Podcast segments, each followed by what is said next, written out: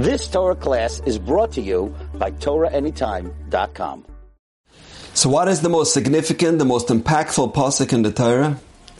The Medrash relates, Tannaim was sitting around and debating this very question. Ben Zoma said, Shema Yisrael. This pasuk is so essential, it is uttered every morning and evening, where we express our unconditional love and affection to Hashem.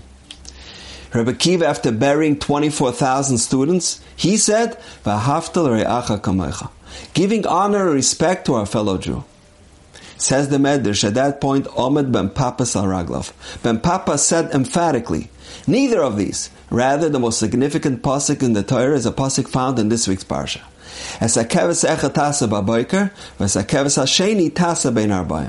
Referring to the korban tamid that was brought every day on the Mizbeach.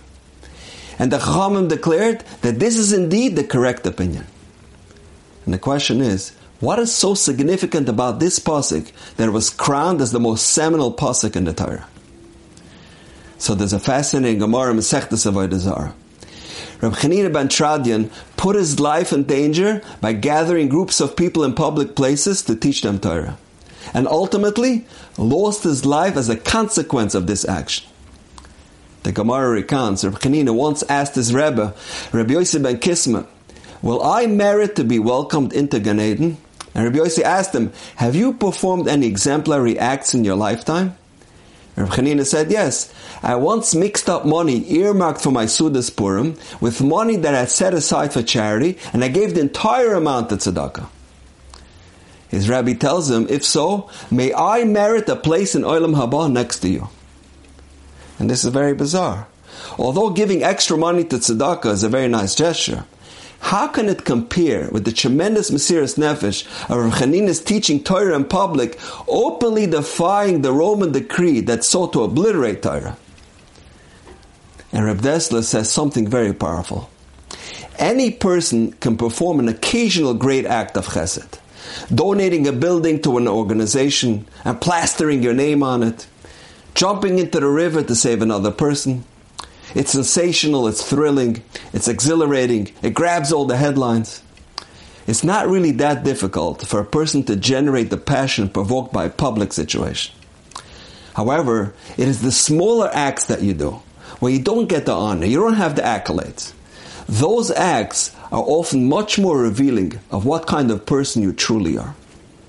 What about giving tzedakah to a needy family member when there are no headlines, when there are no cameras around? What about being consistent, being available every day, lending a listening ear to people who are going through difficult times, reading them shidduchim, finding them jobs, finding yeshivas for their children? Something much less exciting, much less dramatic. Says Reb Dessler, those are the true heroes of Klal Yisrael. It's about being dependable and reliable on a consistent basis, answering the bell every day, not just a one-time phenomenon, even one as great as Mesiris Nefesh. In the Tefillah of Modim, we thank Hashem v'al nisecha shebechal imanu for the everyday hidden miracles He performs on our behalf, giving us the strength to get up in the morning so that we can perform our tasks, and giving us the courage to deal with the daily challenges of life, our children, our job, our in-laws. On Purim, we say Al HaNisim, and thank Hashem for the open miracles that He performed for us.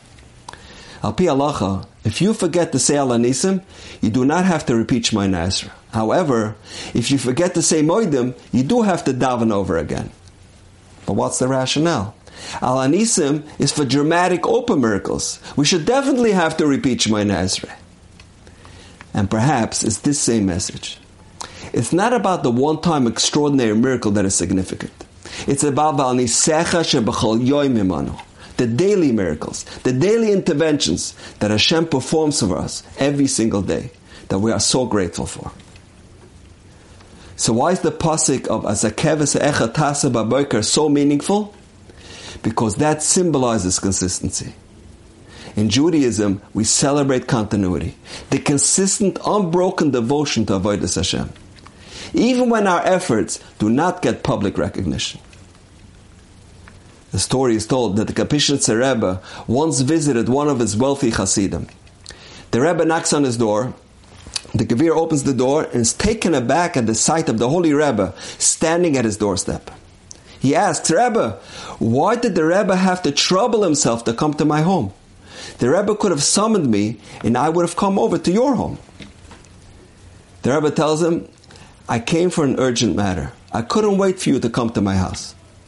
I know of a certain family that is in desperate need of help.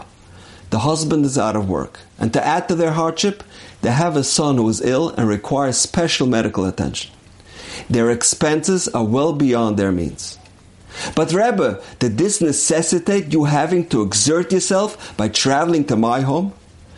Why did the Rebbe not simply send me a messenger, and I would have gladly given whatever sum of money that is needed? The Rebbe said, This particular matter is of great importance to me.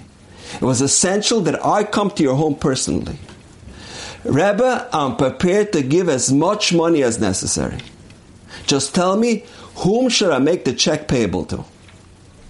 The Rebbe pauses and says quietly, Please make the check payable to your brother. It's the everyday devotion and dependability, without all the headlines, that Hashem truly cherishes. And now, we know. Have a wonderful day. You've just experienced another Torah class brought to you by TorahAnytime.com.